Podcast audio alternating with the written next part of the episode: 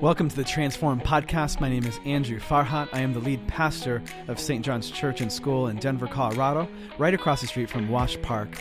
And in this podcast, what we do is we consider what it looks like to follow Jesus. We consider what it looks like uh, to be committed to a Christ centered worldview and operate with that as our lifestyle. This podcast is for you if you are seeking what that might look like or if you have already committed your life to Jesus Christ. Welcome to the Transform Podcast. I'm Andrew Farhat. I got special guest Phil Barnard here with me. Welcome, Phil. Hey, Andrew. Good to be here. Awesome topic for today. Something that's very relevant, question that we get a lot. And uh, the question is if I forgive, am I expected to forget? Yeah, good question. And I think that there's definitely a relationship in this question between forgiveness and trust, don't you think? Mm-hmm. Yeah. You know, and, and so I think it's a great question. Comes up a lot in the Christian community, in any community actually, because we're people. People are messy. Relationships are messy. So forgiveness will come up. Uh, this is also a common Christian topic that we do get, um, and so uh, we're going to speak in generalizations. We're not going to be able to hit every single situation, every single uh, relationship that you have or that's out there, or it's it's and, and we do believe that sometimes when there's a heinous crime committed against someone, that is definitely different than um, just getting slapped on the wrist. Mm-hmm. You know, mm-hmm. so we realize that this topic can be complex and very situational, and we will make macro judgments, if you will, but then we expect people to be able to make their own micro applications. What are your thoughts, Phil? Yeah, I think you really hit it there because you know this is something being a Christian for uh, way too many years now. Um, I've thought about since childhood the whole idea of forgive and forget, or forgive and forgive, or however it is. Um, and you can feel like you have the nice black and white answer, and then something happens, and you've actually got to put it into action, and that's when the rubber hits the road, you know. And that's when you realize the the grays and the nuances and the well, I thought I believed this, but how I'm acting actually shows me I maybe believe something else. I'm not sure, and you've just got to pull yourself up a little bit. So it's a big conversation. I'm glad to have it. Absolutely. So, just to kind of kick off the topic, I'm going to start with a quote from none other than Tim Keller, who has now passed away to go be with Jesus, a very respected scholar, mm-hmm. author, and speaker. And he says this in his book on forgiveness. He says American culture, which pits self fulfillment against self sacrifice. So self fulfillment is, is about you, self sacrifice is about others. He says, will produce revenge or withdrawal as a response to any mistreatment. In such a culture, forgiveness is seen as self hating, and revenge and anger are considered authentic. So, what he's saying is that in our culture, the way that we have set it up is so that when someone crosses you, if you're expected to forgive, you're just a pushover. Yeah. You're being pushed over, you're letting people take advantage of you. And he says that, man, you, you're even in our culture practicing self hatred. So if you have any dignity, you're going to take revenge. Mm-hmm. If you have any dignity, you're going to fight back, you're going to punch back. Mm-hmm. Someone hits you on the cheek, you're not turning the other cheek, you're swinging. Mm-hmm. Um, that's the culture that we live in. And so I thought that that was a very interesting way that he, you know, kind of set the tone for the conversation. Um, do you feel like this is an accurate depiction of our culture? Oh, absolutely. Every time I think of that, it reminds me that you know Jesus is about setting up almost the upside down kingdom, like the way that we think He flips everything on its head and says, actually, this is the way that life really works. Um, but we do. We, we often we get offended and we get hurt and we get harmed and we want to seek revenge or we want to somehow take out vengeance. Um, and I understand that, but you know, if Jesus truly is God and we believe He is, that means He knows how we best operate. And if He says forgiveness is the best way to operate, then that's the best way to operate, regardless of what our culture wants to say. Absolutely. And I'm reminded of uh, my great aunt and great uncle. They lived in a small town um, in Washington State, very low population of people that lived in this particular small town. They could probably walk to each other's house, houses. Um, sadly, there was a disagreement between them, and it was something severe. But what ended up happening is they determined to no longer talk to each other. So, for I, I think I would approximate 50 years. They lived in this small town together and did not talk to each other. Hmm. When my great uncle was on his deathbed, he said, I'd like to see my sister before I die. Now, in my background, I'm, I'm from a Lebanese background, death is a really serious thing, and so she said, Okay, I'm gonna see him, I'm gonna go. So they saw each other in the hospital, they made peace, they said their goodbyes. But what I wondered is this, and, and, and then of course he did die not Mhm. too long after that. Mhm. So what I just wondered as I reflected on that story is would it have been possible for them to experience that peace for those 50 years rather than to live with division for those 50 years? Mhm. You know, was it really worth it to have that level of division and separation in a small town even, which is even worse because you're like staring that person in the face every time you probably Yeah, drive so- home from the grocery store, you know, or you're driving by their house or whatever. And so I'm just thinking, man, just from I'm just speaking from a reasonableness perspective, and I know what the issue was, and I do think it was something that could have been resolved. Um, I'm a big proponent of saying sorry Mhm. uh, when you know you've made a mistake. Mhm. Um, and so, uh, what are your thoughts, Phil, on that? Yeah, I think there's. Um, I, I obviously don't know the situation with that family, but I fully agree. Be we're called to be quick to own our actions and say sorry, um, and I think we're also called to be reasonably quick with accepting sorries as well when they're genuine. Now that doesn't mean there might not be further consequences, and we'll chat about that in a minute. But I also think when there are genuine apologies, um, you know, we we're, we're called to be peacemakers, and we're called to accept that. Yeah. Okay. So, so let's get down to it then. What is forgiveness, Phil? Like, what is Jesus asking us to do? Because we know uh, his teachings on this. He's probably the most hardcore teacher in the world, I think, in world history on forgiveness. Peter asks him, Peter's one of the 12 disciples, he says, Jesus, how often am I expected to forgive my brother? And he's like, is it like seven times?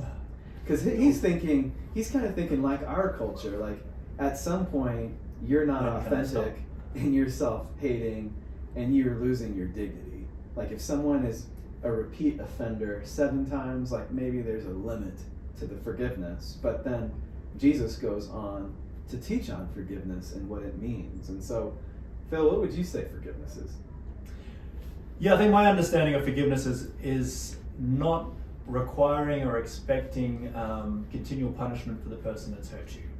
So, to give an illustration, uh, you might come over to my house and I have a, a wonderful, beautiful lamp that I have that I, I love. It lights up my lounge room, and, and you go ahead and you break my lamp. Now, I've got a couple of options there, don't I? I can either um, punish you and demand you to pay for that lamp. You, you'd probably offer to do it anyway, being the kind of guy that you are.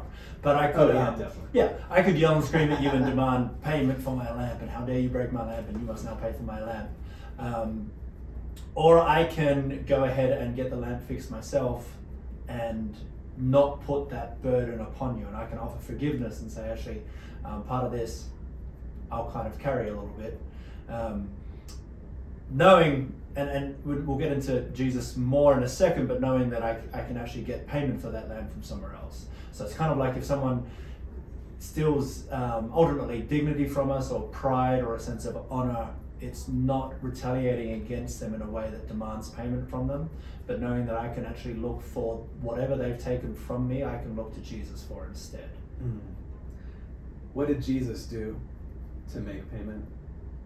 Well, I mean, ultimately, he died for us on, on the cross. He took our sins for us, um, and there are, the Bible is just littered with promises from God that He will be all that we need. His grace is sufficient for us. Everything that we need comes from Him. Our our identity, our honor, our pride, everything that we re- require comes from God anyway. So we can look to Him. So I know if someone steals that from me, um, I don't have to go to seek revenge on them to get it back. I can actually look to God to get it back. So, what you're saying is Jesus has paid the price for all sin, Mhm. including their sin.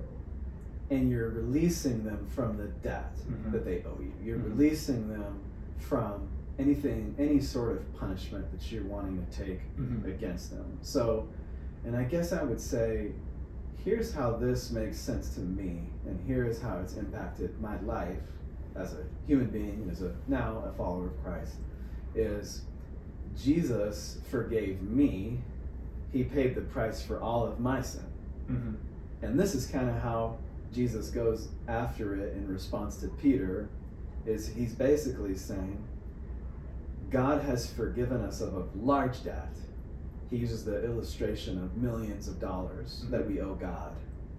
And so what he is saying is since I've canceled this debt from you through the payment, the blood of Jesus Christ, you should be able to apply that payment, that forgiveness to other people Mhm. too.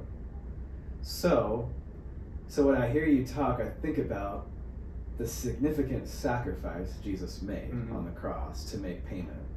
But I feel like that's only powerful if the individual who's granting forgiveness has also received forgiveness Mhm. themselves.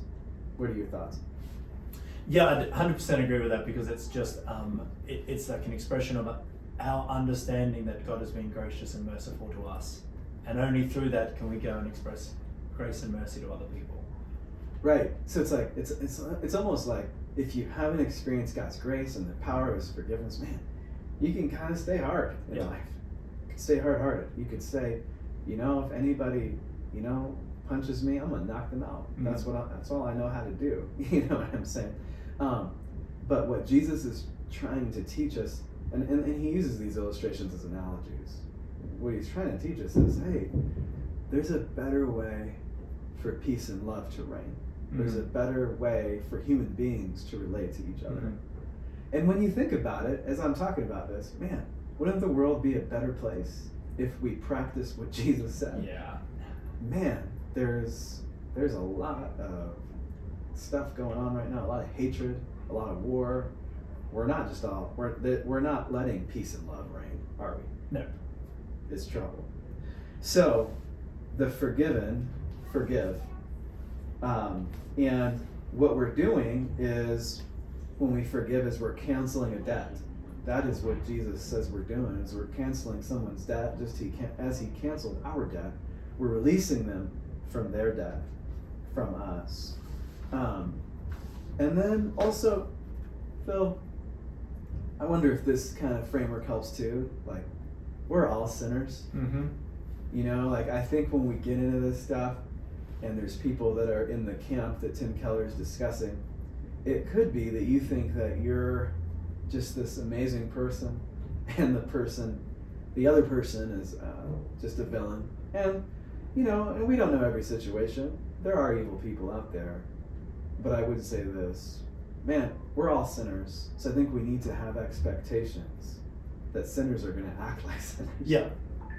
Yeah. It's, it's going to be messy. It's not going to just be all perfect. Yeah, and, that, and that's part of it, just reflecting on God's forgiveness of us is, is we, you know, God's going, do you think you're perfect? You're not perfect. I have to forgive you as well. So uh, everybody down here, I think, is walking around to it with a degree of brokenness, and we're all trying to make our way through life.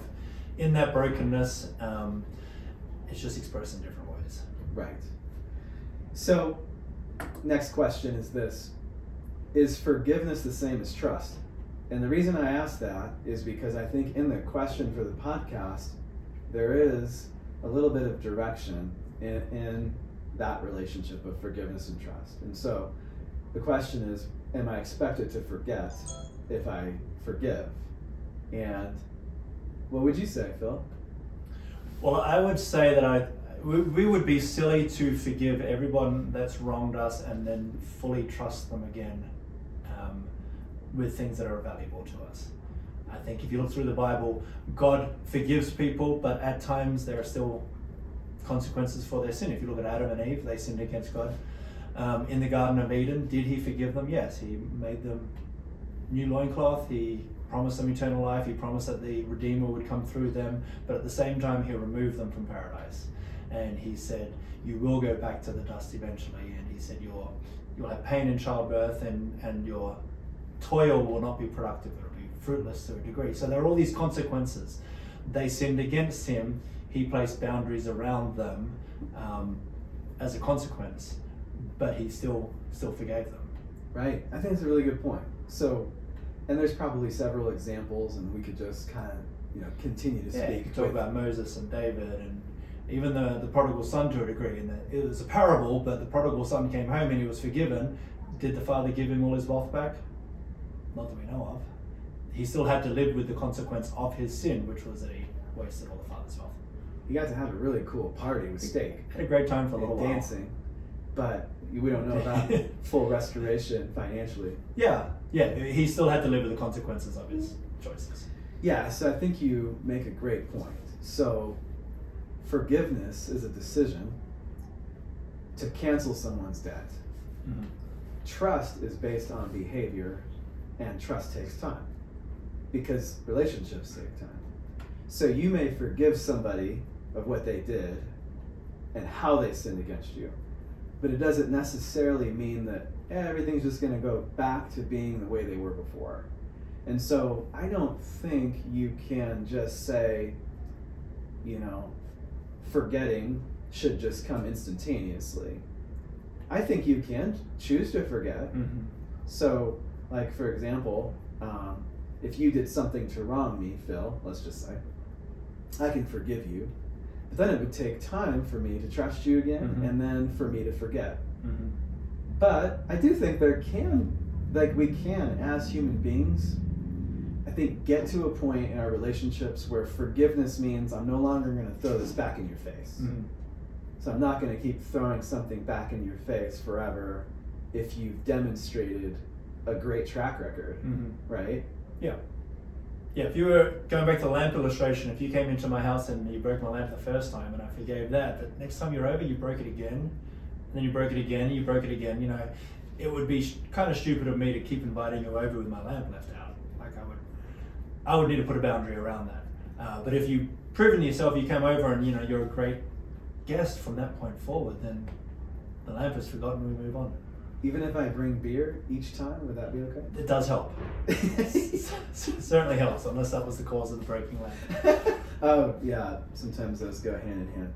All right, so here's the third question, Phil. Uh, what about if I do not feel like I have forgiven? And then this is what I tell people: forgiveness is a decision. Emotions sometimes need time to catch up with your decision.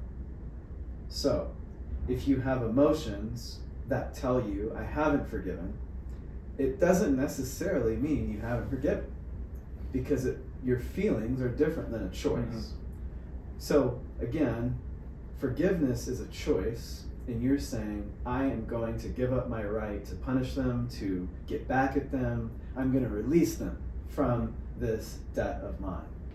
With that said, you know, let's say it's somebody uh, in a situation, let's say it's a female who was in a bad relationship with her dad for many years. You know, that, that can take some time. That can take some time emotionally to Mhm. recover, to be restored, for trust to be rebuilt. But you still can make the decision to say, I forgive them. And what a healthy thing that is to do. Because here's what I tell you we want to live today in a way that helps us thrive tomorrow and Yeah, down the road. Yep. You know, so if you're carrying that bitterness, if you're carrying that anger and pain for so long, it's also a burden on your life. Mhm. And Jesus wants you to say, Forgive as I have forgiven you, love as I have loved you. Any thoughts you have on that, Phil? Yeah, I think we, we even know these days from you know biological research that um, unforgiveness harbors stress, and stress causes damage to the body. Too much stress. Yeah. So when Jesus is asking us to release it, he's, it's not just psychologically good for us; it's physiologically good for us. Our bodies do better when we let go of those things that are burning us down. Absolutely. There's a, another quote I have from Tim Keller here. He says, Wraith, this is a word that we get for wrath, is an old word for a ghost, a spirit that can't rest. He says, Ghosts, according to legend, stay in the place where something was done to them, and they can't get over it or stop reliving it. If you don't deal with your wrath through forgiveness, wrath can make you a wraith, turning you slowly but surely into a restless spirit into someone who's con- who is controlled by the past, someone who's haunted. Mm-hmm. Wow, that's a powerful. He's a great It's a strong illustration. isn't illustration. Yeah, and it's like, man, um, you you can really think about the reality of that. Like, you could rehearse conversations, Mhm. rehearse what you would have done here or there. Mm-hmm. Um, you know, live in bitterness and reliving the past, or you can practice forgiveness. You can practice um, understanding the gospel that Jesus paid the price for all sin and move forward.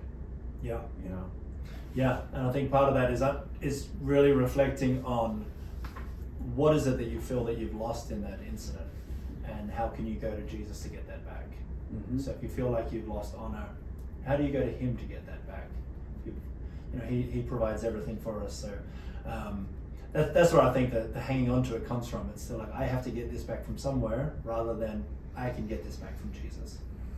Absolutely. Absolutely. So, Phil, let's get a little bit practical on one issue that I think is Mhm. important is doesn't forgiveness happen when the other person repents? So, in other words, um, don't they have to come to me to say sorry before I forgive them?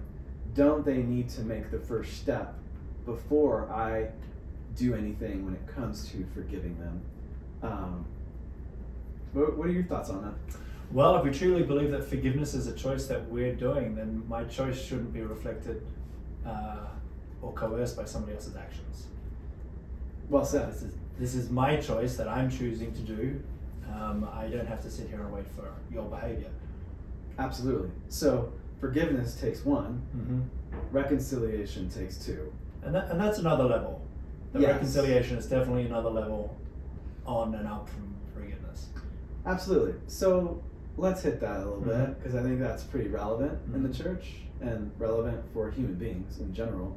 Is when would you say Scripture teaches us to reconcile?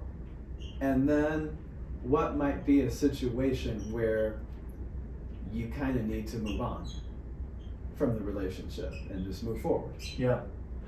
Well, I think Scripture calls us to, as much as it's um, open to us, to reconcile as much as we can with, when it's within our power. Um, but there are times when I, I would I would say there are times that the offense against you was so great and so heinous that you can forgive and you can release them from that punishment. Um, but I would agree that you would have difficulty reconciling with that person, Yeah, um, especially if there's a fear that that could be repeated. absolutely. That would be a big problem if there's not a trust there that um, the, the event or the incident's not going to be retreated. Then I would I would not encourage kind of active reconciliation, if I can put it like that. Yeah, I feel like again, this is a great opportunity here to repeat. Hey, we're being general here. We don't Mhm. know your situation. We don't know everything that's going on in your life. However, we can say for sure. I think in Scripture, it's like if it's um, Paul says, "Be eager to maintain the unity of the Spirit Mhm. through the bond of peace." Um, go and reconcile with your brother. Matthew five verses Mhm, twenty-three mhm. and twenty-four. Uh, if a person sins against you, go to the person and tell them their fault between the two of you with the hope you win over your brother or sister in Mm. Christ. So he's giving us high standards for genuine believers that we would walk in love, that we would walk in forgiveness, and be eager for that. So I think when it comes to that, it's like that should be our default mode, and we should be eager for that. We should be willing to meet if somebody wants to meet Mhm. and say, hey, you know, I'd, I'd like to meet and I'd like to discuss what happened here Mm-hmm. and I hope that we can resolve it. But I think we need to get together. I think as Christians, we should always say yes to that Mhm. invitation. Mm-hmm. Now, to your point, there could be uh, destructive behavior out Mhm. there, and I use that term very generically, but I think in Scripture sometimes it's people who are could be toxic influences for a church. Mhm. The Bible calls them false teachers. You know, they if they persist in that, they may need to go. you know, um, there can be people that come and infiltrate churches to cause division, like they like to cause factions and separate people. If they persist in that, they may be somebody that needs to go. Um, and then to your point, it could be someone who committed a heinous crime against you. Mm-hmm. You know, like obviously, like you're not going to be like uh, friends No, after that. Forgiveness is still there, and we'd still advocate for that on every time. But yeah, R- restoring that relationship, I can understand would be a lot more difficult and not always appropriate. Right. And this is where I think Romans 12 is helpful. Paul says, so much as is possible, live at peace with everyone. So what he's saying is, as far as it depends on your side of the street, don't give anyone a cause to uh, find fault with you because you're simply forgiving and you're loving. But it doesn't mean you're going to go and try to hunt every single person down that's mad at you to, um, or that you're mad at that's caused Mhm. something extremely um, destructive to happen. Yeah, if there, if there was like an issue of ongoing safety, that would be one where we wouldn't necessarily recommend having, um, you know, having people over to your house all the time if there was an issue of unrepentant ongoing safety, Absolutely. for instance. Yeah, for sure, for sure. And safety's something we think about a lot around here, isn't it? Little too much, but yeah, it's, it's important. And it's a good thing to think Yeah. about. And yeah, safety's huge. And uh, if there's someone out there that's causing you to feel unsafe, you know, that's that's a whole nother situation than just like, you know, having your wrist slapped. Yeah, yeah, absolutely. Yeah. Very good. So, um, to wrap this up, I feel like if you're if you're out there and you're listening, um, I would say the Bible default mode is teaching us the gospel Mhm. of God's grace. That Jesus came and died for sin. He cancels our debt, and he expects Christians to live in a way that shows love and peace and forgiveness. Um, but yeah, a big takeaway from today is forgiveness is not the same as trust. Forgiveness is a choice, trust is a process, and it's based on behavior, and it takes time, and Mhm. there's a speed to it. Mm-hmm. And here is the speed of trust it takes time to build it, but it can be lost In a second. in a second if something extremely unethical was committed. mm-hmm. That's the speed of trust. So it's so much different than forgiveness. It takes time and it's a process and it takes effort. And I would say this in our relationships, I think that's what we're constantly going after.